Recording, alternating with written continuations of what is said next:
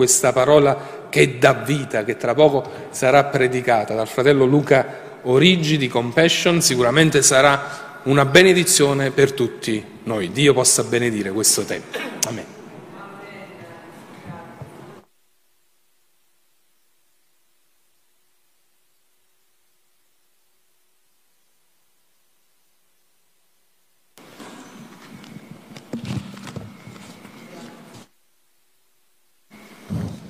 Volevo ringraziare ognuno di voi per essere qui stasera, perché se tu sei qui stasera non è un caso, perché Dio ti ha portato in questo luogo meraviglioso dove c'è la sua presenza. Io volevo ringraziare il Signore per questa opportunità, sono davvero grato a Dio per questo onore, per questa grazia. La parola di Dio ai Romani dice quanto all'amore siate ripieni di affetto, però dice anche quanto all'onore, fate a gara a darvelo. Quindi io volevo onorare davvero tutte le persone che mi hanno accolto, ci tengo a dire queste cose, tanto segreti non li abbiamo, volevo ringraziare il pastore Giorgio con cui dalla prima volta che ho sentito a telefono mi ha mostrato un amore e una passione per il regno di Dio che mi hanno davvero fatto del bene. Volevo onorare il pastore Stefano D'Alessandro. Abbiamo fatto una riunione con tutto il consiglio di chiesa qualche tempo fa e mi sembrava che il tempo fosse volato e dicevo Signore grazie per questi uomini di Dio che ti servono in maniera così seria. Che benedizione. I nostri gesti arrivano più lontano delle nostre parole. Volevo ringraziare tutti i ragazzi, Mirko, Matteo, Floriana, tutte le persone che davvero si sono impegnate affinché quando io entrassi in questo luogo fosse tutto facile ed è bello vedere come si muove nell'amore e nell'onore la Chiesa, è stato davvero bello. La prima volta che sono venuto qui, in questo posto, è stato circa a novembre, il pastore mi aveva invitato a un concerto molto molto bello, sono venuto con un altro fratello e appena abbiamo visto il locale di culto abbiamo detto wow. Non voglio fare il carnale, non, non è per qualcosa, però abbiamo detto così, wow. L'abbiamo guardato però finito quell'impatto iniziale ci siamo guardati e ci siamo detti, Dio ha fatto questo, allora ci aspettiamo che quello che ci sia dentro, cioè la vera Chiesa del Signore, voi sia ancora di più di quello che i nostri occhi vedano perché questo è il miracolo di Dio, le persone. E quando il pastore mi raccontava come è nato questo luogo, mi venivano i brividi. Io non so se tutti lo sapete, ma se c'è qualcuno che non lo sa, chiedete, fatevelo dire, vedete il Signore come si muove e come non lascia niente al caso. Io sono Luca Origi, sono anziano della Chiesa Apostolica di Fondi, servo il Signore a tempo pieno fra la Chiesa e Compassion, ma prima di dire qualsiasi cosa devo dire una cosa che mi ha detto il mio pastore, ha detto Luca, quando vai nella, nella Chiesa di Casalnuovo non dire solo che gli saluto, digli, di alla Chiesa che noi li amiamo ed è bello andare avanti nell'amore del Signore. Oggi volevo condividere con voi, ah vi dico faccio parte della chiesa di Fondi, l'ho detto Fondi è un piccolo paese che si trova a circa un centinaio di chilometri da qui sulla costa laziale, subito dopo Gaeta Minturno, quella è la zona. Oggi volevo condividere con voi in queste due ore che mi sono... No, due ore? No, forse era un po' meno, chiedo scusa.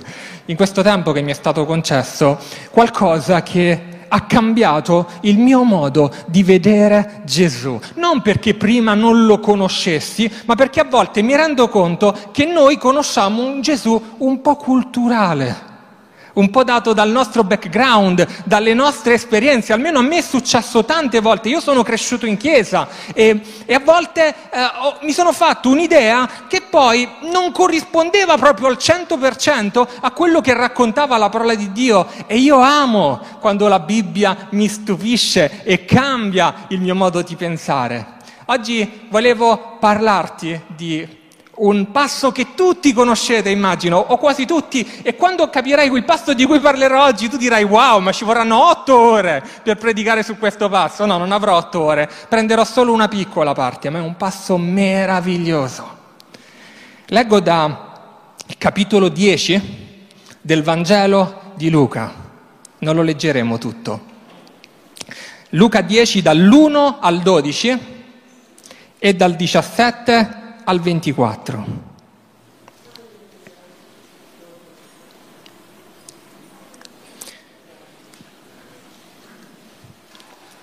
Dopo queste cose il Signore designò altri 70 discepoli e li mandò a due a due davanti a sé in ogni città e luogo dove egli stesso stava per andare. E diceva loro, la messa è grande, ma gli operai sono pochi. Pregate dunque il Signore della messe perché spinga degli operai nella sua messe. Andate, ecco, io vi mando come agnelli in mezzo ai lupi. Non portate né borsa, né sacca, né calzari e non salutate nessuno per via.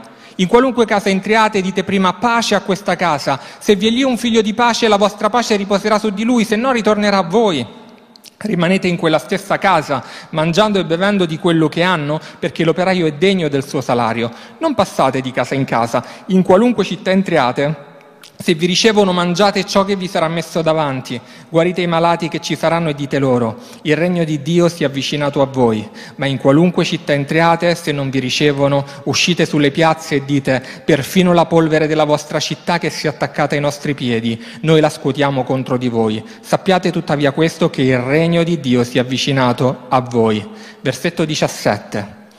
Ora i settanta tornarono pieni di gioia dicendo, Signore, anche i demoni ci sono sottoposti nel tuo nome. Ed egli disse loro, io vedevo Satana cadere dal cielo come folgore. Ecco, io vi ho dato il potere di camminare sopra scorpioni e serpenti e su tutta la potenza del nemico. Nulla potrà farvi del male. Tuttavia non vi rallegrate perché gli spiriti vi sono sottoposti, ma rallegratevi perché i vostri nomi sono scritti nei cieli. In quella stessa ora Gesù, mosso dallo Spirito Santo, esultò e disse, Io ti rendo lode, o oh Padre, Signore del cielo e della terra, perché hai nascosto queste cose ai sapienti, agli intelligenti, e le hai rivelate ai piccoli. Sì, Padre, perché così ti è piaciuto. Ogni cosa mi è stata data in mano dal Padre mio, e nessuno sa chi è il figlio se non il Padre, né chi è il Padre se non il figlio, e colui al quale il figlio voglia rivelarlo. E rivolgendosi ai discepoli disse loro privatamente, Bevate gli occhi beati gli occhi che vedono quello che voi vedete. Amen. Amen. Pastore Giorgio, Pastore Stefano, tutto quello che dirò da parte del Signore oggi è sottomosso alla vostra autorità. Se ci sarà qualcosa che non sarà conforme alla parola di Dio, io mi sottometto a voi per imparare. Ma correggetemi in privato. Se dovete leggiarmi, elogiatemi in pubblico. Va bene? Grazie. Ricorda sempre, la sottomissione non ti limita, ti protegge. E io sono grato al Signore. Se dovessi dare un titolo a, questo, a questa piccola predica, a questo piccolo pensiero, sarebbe una missione entusiasmante. Io mi entusiasmo quando parlo del Vangelo e, e, scusate, ma io oggi vi parlerò proprio così come vivo dentro quello che recepisco dalla parola di Dio. È un passo incredibile, ricco, ma c'è qualcosa che dobbiamo capire prima di andare a analizzare questo passo particolare. Da chi è scritto? Da Luca. Io amo Luca, non perché io mi chiami come lui, perché Luca ha avuto l'ardire, ha avuto il coraggio di fare qualcosa di totalmente rivoluzionario.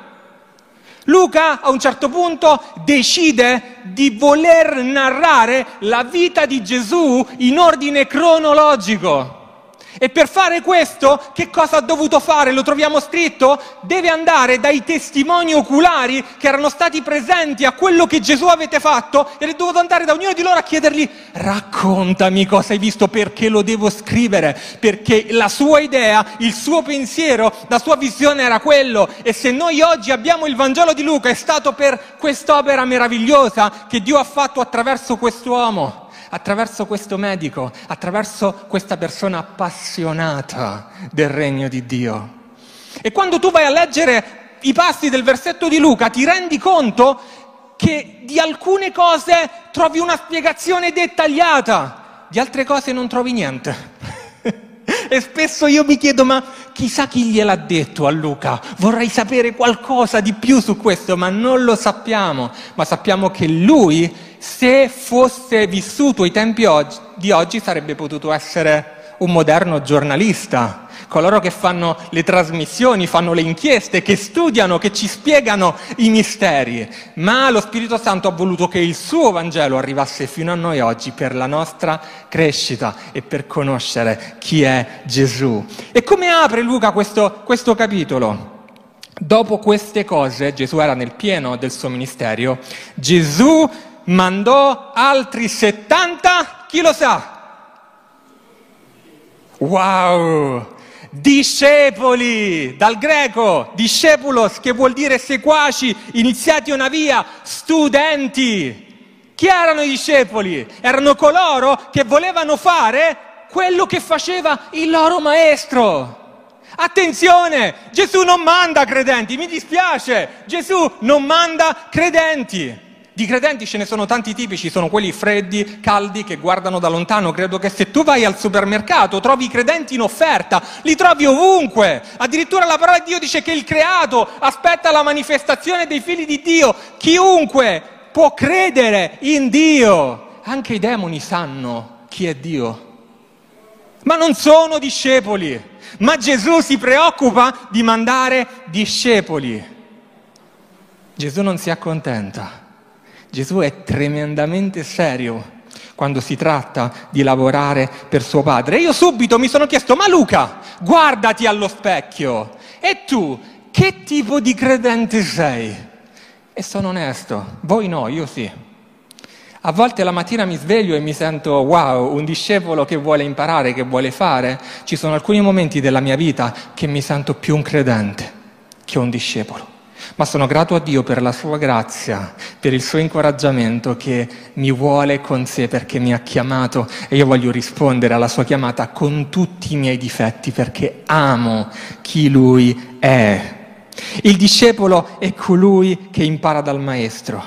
E tu se dovessi chiedere a te stesso a che punto sei del tuo rapporto con Dio, sei un credente o sei un discepolo? Beh, te lo voglio dire, Gesù vuole lavorare con i discepoli.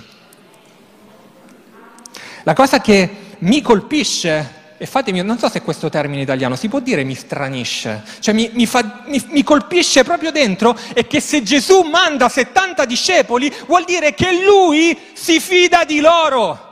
E quando io penso al fatto che io voglio essere un discepolo del Signore e Gesù, colui che ha creato ogni cosa, la parola fatta carne, il figlio di Dio si fida di me, io rabbrividisco perché ci sono alcune volte che neanche io mi fido di me, eppure lui guarda oltre alla mia vita perché Lui mi ha equipaggiato per compiere la sua volontà. Non sei solo nel servire il Signore, sei equipaggiato, hai lo Spirito di Dio che ti guida e il Signore si fida di quello che ha messo nella tua vita. Stai sereno. Impariamo a guardarci come Gesù ci guarda, farà la differenza nella nostra vita. Lo Spirito Santo è la garanzia della rivelazione del Padre attraverso il figlio nella nostra vita.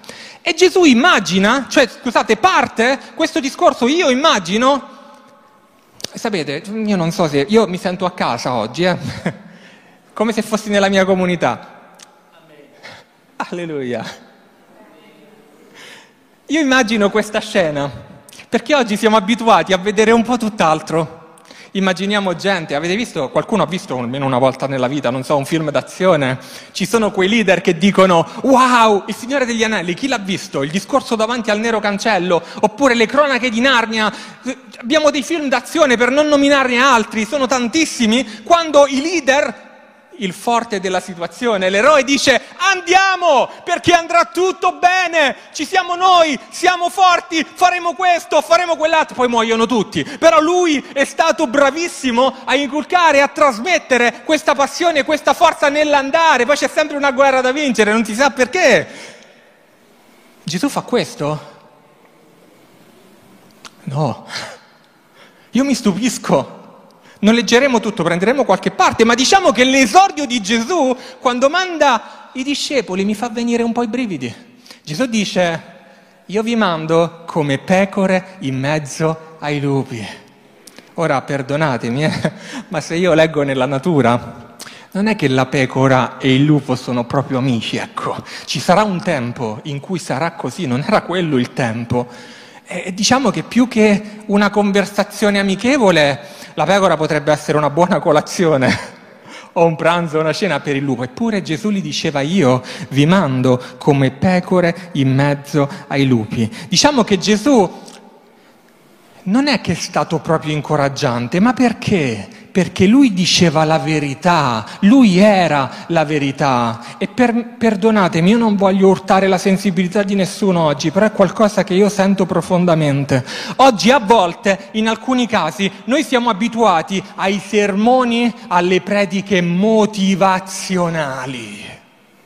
Quando tu ascolti quella predica, esci dal locale di culto, esci dalla cellula, esci da dovunque l'hai ascoltato e dici wow, che bello questo messaggio, anche io devo essere così, anche io devo fare, anche io devo servire, lascio tutto, lascio eh, la macchina, il lavoro, mia moglie, no sto scherzando, eh. lascio tutto quello che ho perché devo adempiere una chiamata e poi dopo tre giorni sei tornato allo stesso punto di prima, perché la motivazione è crollata.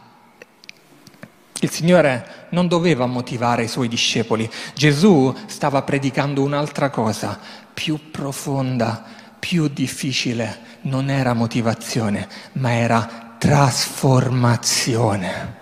Perché quando tu sei trasformato dallo Spirito di Dio, allora avrai la forza di rimanere su quella roccia che nessuno toglierà dalla tua vita, ma sarà Lui stesso a continuare quell'opera meravigliosa e una promessa per la tua vita. Colui che ha iniziato un'opera buona in te sarà fedele e giusto da portarla a compimento. Non lavorare sulle emozioni, fidati di quello che Dio ti ha detto, perché le sue tue promesse non cambiano, le tue emozioni, le mie emozioni sì. C'è differenza nel servire Dio emozionalmente perché ci credo e perché la mia fede è radicata in quello che Lui è.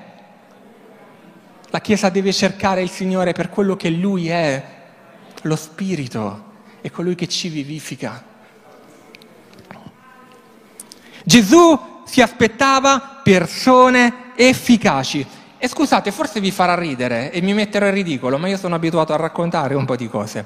Quando facevo la scuola domenicale e leggevo questo passo, a un certo punto Gesù diceva non salutate nessuno per via. A Napoli non è possibile una cosa del genere. Però io dicevo, ma Gesù stava creando 70 maleducati. Perché immaginavo uno dei 70 che andava in giro su una piazza da qualche parte e qualcuno gli faceva oh ciao e lui faceva così. Ma in realtà non era questo il senso di quello che stava dicendo Gesù, perché noi siamo abituati a leggere la parola di Dio con la nostra cultura, ma Gesù stava parlando a una cultura molto diversa dalla nostra ed è meraviglioso quando studi la cultura di quel tempo. Gesù stava dicendo semplicemente questo. Allora, Pastore Giorgio abita a Castello di Cisterna, piccolino immagino. Immagino che se il pastore Giorgio esce a Castello di Cisterna e va in piazza, un paese non tanto grande come Fondi, Fondi è piccola, fa 50.000 abitanti, quando tu esci in, in un paese dove non è una città, non è il centro di Napoli, non è il centro di Roma o di Milano, tu qualcuno che lo conosci lo incontri sempre. Io quando vado in posta, io per la posta passo per la piazza, incontro sempre qualcuno che mi dice ciao Luca, come stai? Andiamoci a prendere un caffè andiamo a prendere il caffè, ti fai la chiacchierata, non sono mai cinque minuti, esci dal, dal bar, ne incontri un altro e alla fine quando, quando, esco non faccio mai quello che devo fare perché ho preso caffè, ho parlato, ho letto il giornale, ho fatto qualsiasi cosa che mi ha distratto da quello che io avevo fatto. Vedete, era un po' la stessa cosa, perché tem- a quei tempi che cosa accadeva? Che quando un viaggiatore andava in una città, ed erano città importanti perché Gesù poi sarebbe andato dopo di loro, che cosa succedeva? Che gli ebrei avevano una grande passione per per l'ospitalità. Quindi prendevano questo forestiero, lo portavano in casa, gli facevano lavare i piedi, le mani gli davano da mangiare, quindi erano molto bravi in questo per cultura, ma poi scattava la fase B, che era quella un po' diversa, che era Senti, ma tu da dove vieni? Eh, io vengo da città. Che cosa si dice nella tua città? Perché i viaggiatori, in un tempo dove non esisteva Facebook, non esisteva Whatsapp, non esisteva il telegiornale, erano coloro che portavano le notizie e le persone sono curiose. Tu sei un po' curioso? Io sì. Tu sei un po' curioso? Quindi quello che cosa succede, che cosa accadeva? Che avrebbero perso tempo e non avrebbero rispettato e non avrebbero adempiuto il mandato che Gesù gli aveva dato. Gesù gli stava dicendo non è più tempo di perdere tempo perché il mio mandato è urgente. Non perdete tempo, non perdiamo tempo, i tempi si stringono, non so quando sarà la fine, ma oggi sicuramente è più corto di ieri, che è più corta dell'altro ieri. Facciamo attenzione, viviamo radicati e abbracciamo il mandato di Gesù. Non perdiamo tempo, Gesù aveva chiaro quello che i suoi dovevano fare. È meraviglioso quando Gesù dice chi ascolta me, ascolta voi. Gesù non li ha lasciati soli, ma ha condiviso la sua responsabilità e questo mi incoraggia. Non c'è niente che io possa fare per Gesù che Gesù non è con me. E questo per me è garanzia, è garanzia di poter servire il Signore nella maniera giusta. Ora, non sappiamo, vedete, questa è la domanda che io vorrei fare a Luca. Luca, ma quanto tempo è passato? Da che Gesù ha mandato questi 70 a che questi tornano e soprattutto sono tornati insieme a due a due, sono tornati un po' alla volta, non lo sappiamo, non lo sapremo, però accade qualcosa di molto molto particolare. I 70, la parola dice che tornarono pieni di, chi l'ha letto? Forte, forte, dai, pieni di Wow, tornarono pieni di gioia. E non era difficile, insomma, tornare pieni di gioia. E se tu fossi stato, se noi ci, fo- ci fossimo trovati al posto di quei 70, Gesù ti ha detto io ti do autorità per scacciare i demoni, guarire agli ammalati, per andare davanti a me, come ti saresti sentito? I 70 tornano pieni di gioia. E quando io ho letto per la prima volta questo brano, letto, non la prima volta perché questo è più moderno, però una volta ho visto un film e quando ho visto quel film immaginavo i 70. Matteo, mi puoi mandare quella foto per favore? Io i 70 li immagino così quando sono tornati. Vivevano il soprannaturale e tutta la potenza e tutta l'autorità che Dio gli aveva affidato. E io li immagino proprio così.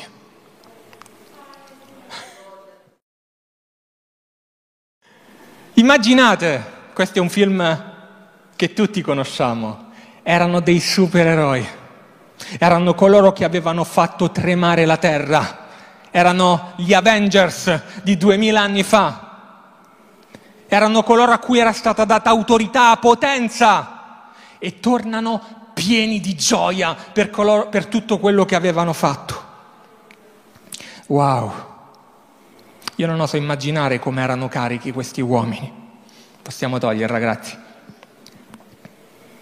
Però, vedete, quando dico che Gesù a volte forse non lo conoscevo così bene, dà una risposta che noi forse non ci aspetteremo mai.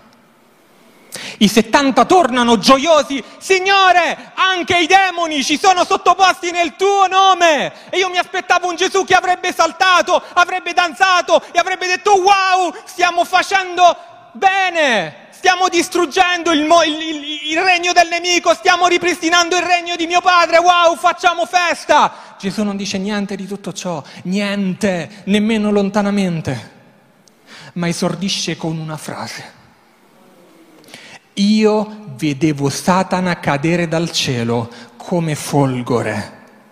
È un po' difficile da comprendere questo concetto, ci sono diverse idee. Io sono convinto, insieme a diversi teologi, che Gesù stesse dicendo ai discepoli, ragazzi, quello che voi avete fatto non mi impressiona, perché Satana dal cielo ce l'abbiamo cacciato noi tanti anni fa e non è stato mai un problema. I 70 non impressionano Gesù per quello che avevano fatto. Io mi immagino la faccia dei 70 che forse si aspettavano una gioia, invece lui riporta tutto il loro entusiasmo verso il centro.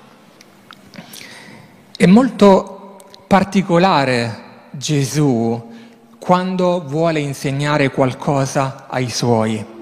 Questo è il capitolo 10 di Luca. Se noi facessimo un passo indietro, non preoccuparti, te ne parlo io, E andiamo al capitolo 9. Accadono due cose che ci rivelano molto della sua personalità, delle sue caratteristiche da leader.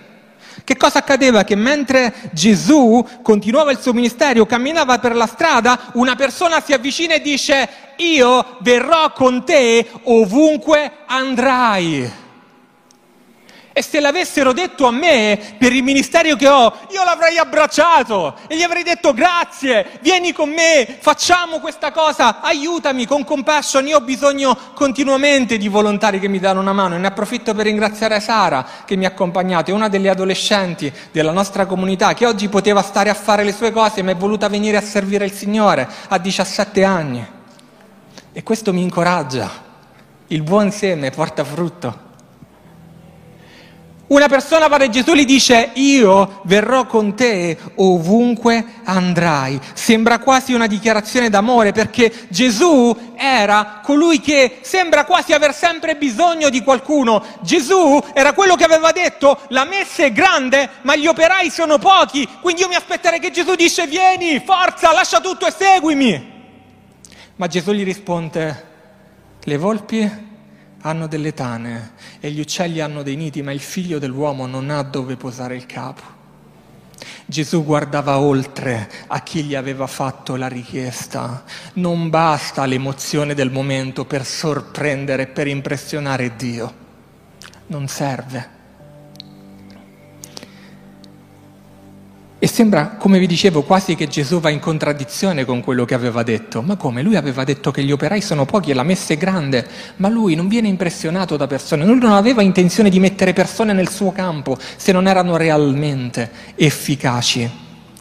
Che cosa succede? Che un po' più avanti è Gesù che va da una persona, da un giovane, e gli dice tu seguimi. Immagina se Gesù fosse venuto da te e ti avesse detto seguimi, io sarei impallidito, sarei emozionato e questo uomo che cosa gli dice? Signore, grazie, sì, che bello, voglio venire con te, ma permettimi di andare a seppellire prima mio padre. Attenzione, Gesù aveva detto onora tuo padre e tua madre, giusto? Ma non era quello il senso. Quello che stava dicendo questo ragazzo a Gesù era, Signore, io vado a casa, seppellisco mio padre, mi prendo la sua eredità, mi metto a posto e poi vengo da te perché se va male io ho le spalle coperte. Gesù non aveva bisogno di queste persone. Io non so come poteva essere la vita di questa persona e non so dopo che cosa sia successo, ma so solo una cosa, che lui ha perso la chiamata. Gesù insegnava, stava dicendo alle persone, stava dicendo ai suoi che quello che non costa nulla non vale nulla. La grazia, senza discernimento, senza santità, non ti servirà a nulla, perché non sarà grazia. La grazia non è la libertà di peccare quando mi piace. La grazia è comprendere il sacrificio che il Padre ha fatto attraverso il Figlio per la tua vita. Perché davanti agli occhi di Gesù, di, di Dio Padre, non c'è stato niente di più bello che salvare me e te. E ha ucciso suo figlio per salvare me e te. Scusa se sono crudo, ma io ho conosciuto così il Vangelo. Gesù è morto per te. Non è un gioco. Il mandato di Gesù era chiaro. E sai perché Gesù risponde in quella maniera ai 70? Gesù cattura l'attenzione e dice, io vi ho dato il potere di camminare sull'opera del nemico, scorpioni e serpenti. E una volta una persona mi ha fatto riflettere su quello che stava dicendo realmente Gesù qui. Il termine greco che Gesù usa per potenza del nemico è un termine molto usato nel Nuovo Testamento che sicuramente conoscerai. Potenza del nemico, dunamis, il termine da cui deriva dinamite, potenza esplosiva. Attenzione, Gesù sta dicendo al nemico che ha una potenza incredibile, una potenza esplosiva, ma lo sta dicendo Gesù. Allora io sono in pericolo se il nemico è così forte. Ma non finisce qui, perché quando Gesù parla e dice io vi ho dato il potere di camminare sulla potenza, sta usando un altro termine, diverso, più delicato, che è exousia, che vuol dire giurisdizione. Voglio lasciarti un'immagine. È come se tu, io sono alto circa 1,80 m, incontrassi una persona di 2,10 m. Non importa quanto io posso essere forte, ma quella persona mi metterà sempre una mano in testa perché è troppo alto per me. Gesù stava dicendo ai suoi, impo- il nemico è potente, lo sappiamo, ma a noi non interessa, perché per quanto possa fare confusione il nemico, per quanto possa essere potente, io ti ho dato giurisdizione, ti ho dato autorità su di lui. E questo fa la differenza nella mia vita, non perché io lo prendo per un mio potere, ma perché Gesù che mi ha detto questo. E quando tu comprendi qual è la parola di Dio e qual è il mandato di Dio e quello che Dio ti ha dato, la prospettiva cambia.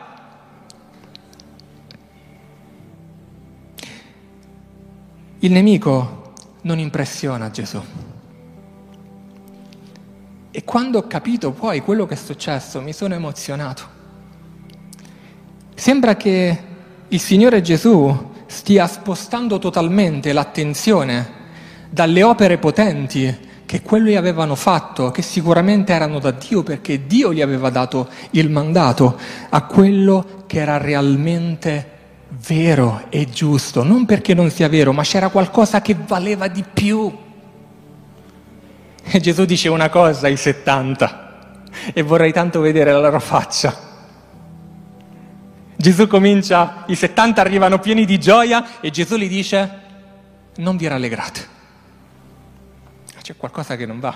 È bello vedere qualcuno contento, io voglio gioire con le persone che gioiscono, eppure Gesù dice no, non devi essere contento.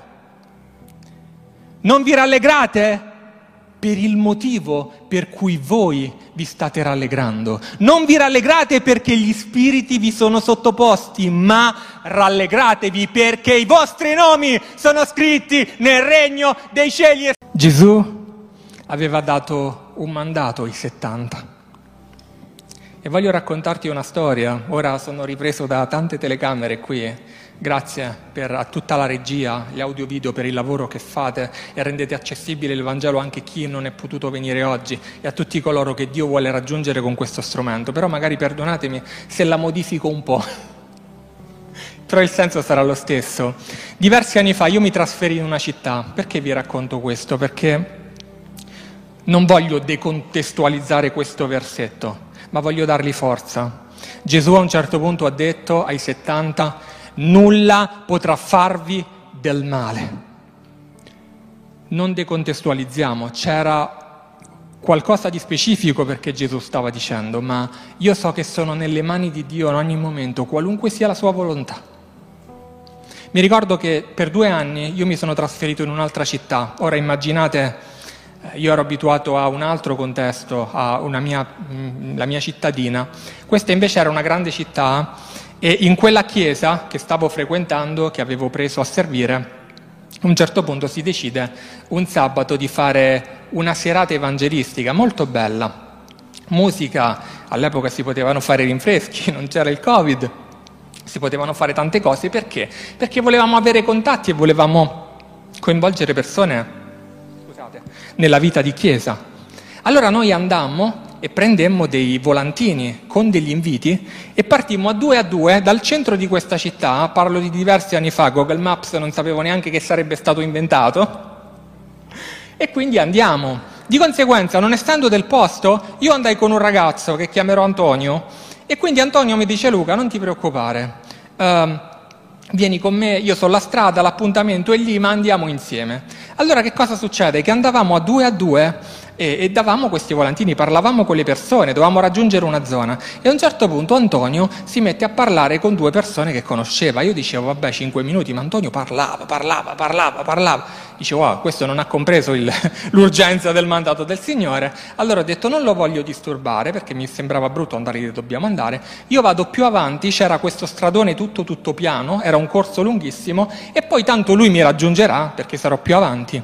Allora mi ricordo che cammino avanti con questi volantini, con questi nuovi testamenti e a un certo punto vedo a fianco a un supermercato delle transenne, cioè un, un quadrato che era proprio a fianco al supermercato con delle transenne e dei gazebi. E io dico wow, sarà il parcheggio del supermercato quello. E vedevo che c'erano delle macchine che arrivavano, facevano un segno, c'era un uomo che usciva, faceva entrare le macchine e subito chiudeva questa porta.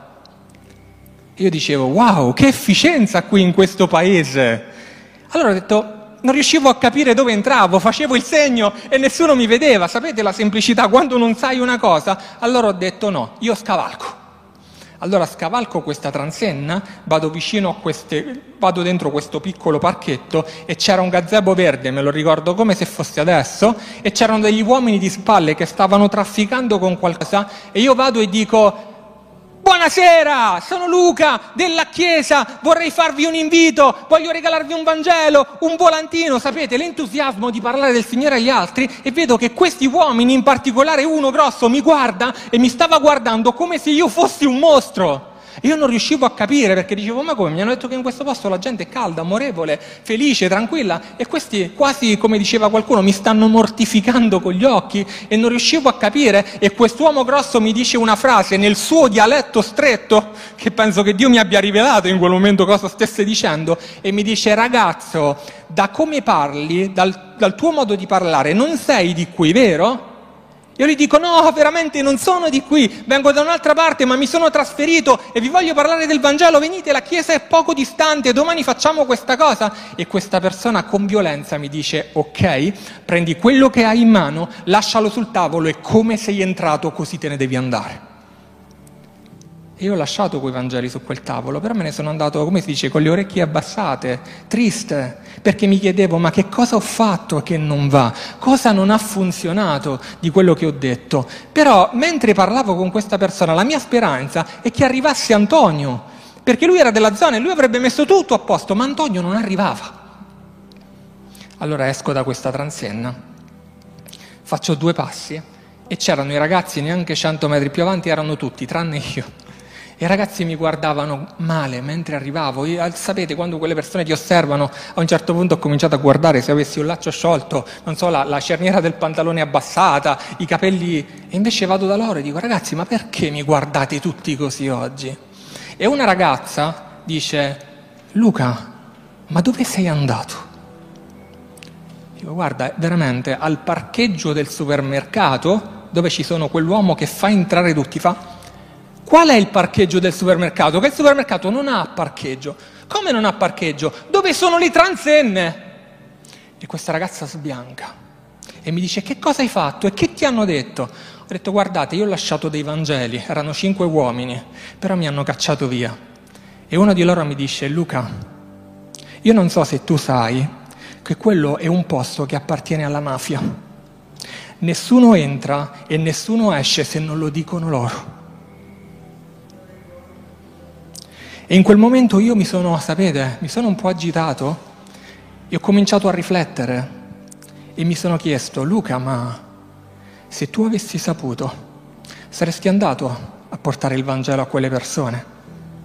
E vi assicuro che la risposta che io mi sono dato non mi è piaciuta.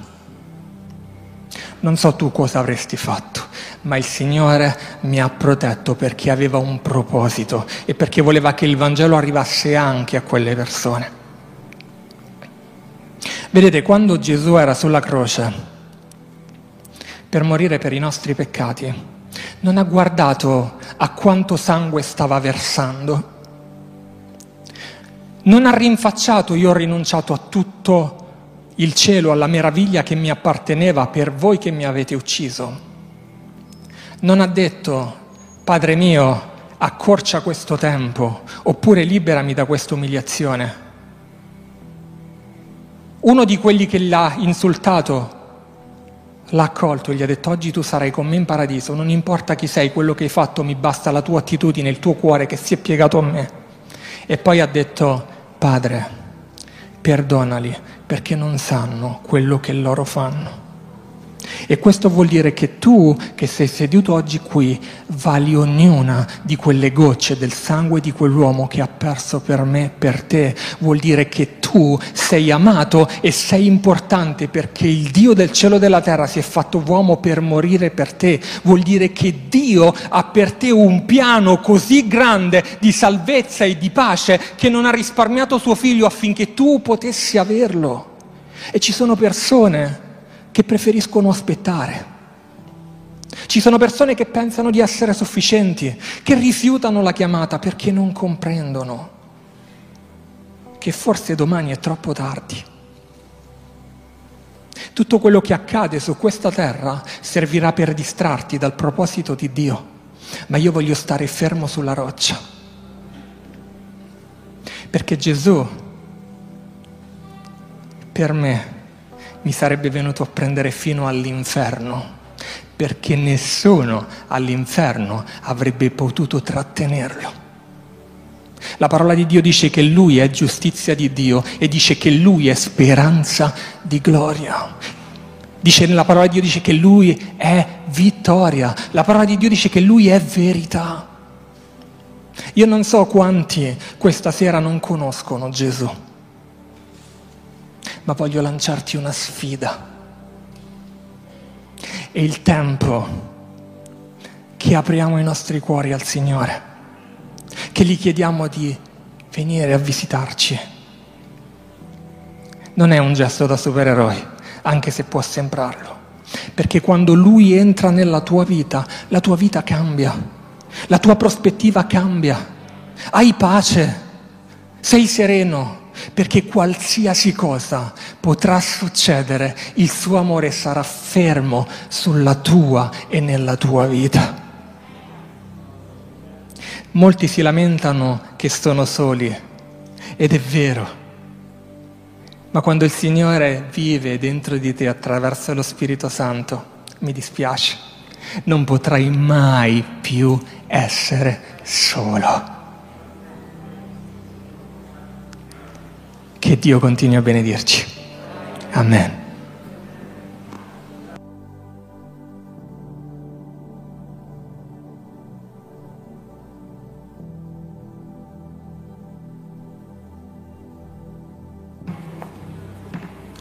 Andiamo ai piedi del Signore. Un messaggio dal cuore di Dio diretto ai nostri cuori.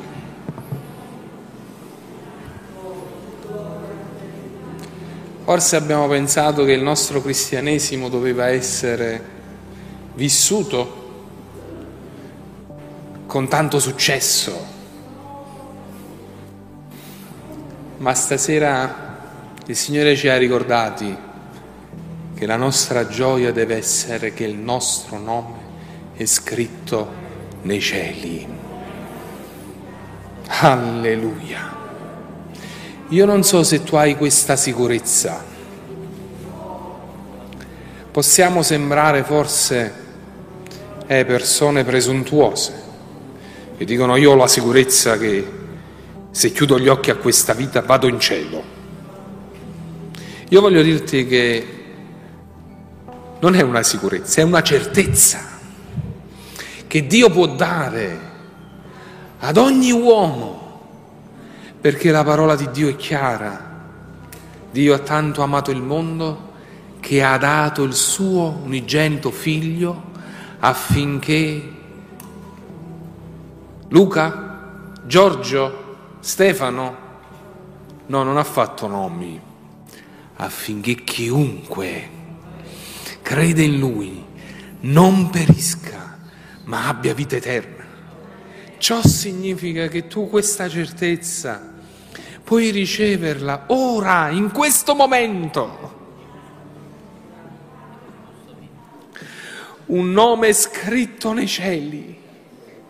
Io non so, non so, non so il nostro Dio che penna usa. Però abbiamo la consapevolezza leggendo il Vangelo che Gesù ha versato il suo sangue quella lancia fu usata per ferire il costato di Gesù, per vedere se era morto. La Bibbia dice che uscì sangue misto ad acqua. Significa che ha versato tutto il suo sangue. Che meravigliosa grazia. Voglio fare un appello molto semplice. Non ti inviterò a venire avanti, ma voglio che in questo momento, se Dio ha parlato al tuo cuore, e tu lo sai, se Dio ha parlato al tuo cuore a te, e non hai la certezza che il tuo nome è scritto nei cieli, e vuoi dire Signore, Signore, dammi questa certezza. In questo momento voglio essere certo che tu hai cancellato il mio peccato, qualunque esso sia. Avrei potuto fare forse agli occhi dell'uomo grandi peccati, ma Dio non è impressionato dal male o dal peccato o da Satana, lo abbiamo ascoltato perché Egli è più forte, è più grande, è il vincitore. E io voglio fare questo appello semplice. Se tu vuoi accettare Gesù nel tuo cuore, se vuoi dire sì Signore, io voglio avere quella certezza che quel nome, il mio nome, sia scritto nei cieli. Alzati all'impiedi dove ti trovi, voglio pregare per te. Alleluia! La presenza del Signore è qui. Il Signore si muove, viene verso di te, ti fa sentire che è qui. Alleluia, apri i cuori, Signore. Apri le menti, apri i cuori, apri gli occhi. Alleluia. Muoviti in mezzo al tuo popolo. Salva, Signore. Riempi del tuo spirito. Tu non sei cambiato. Alleluia. Se tu hai questo bisogno nel cuore di dire Signore, voglio avere la certezza che il mio nome è scritto nei cieli, mentre cantano questo brano, alzati all'impiedi, pregherò per te. Alleluia.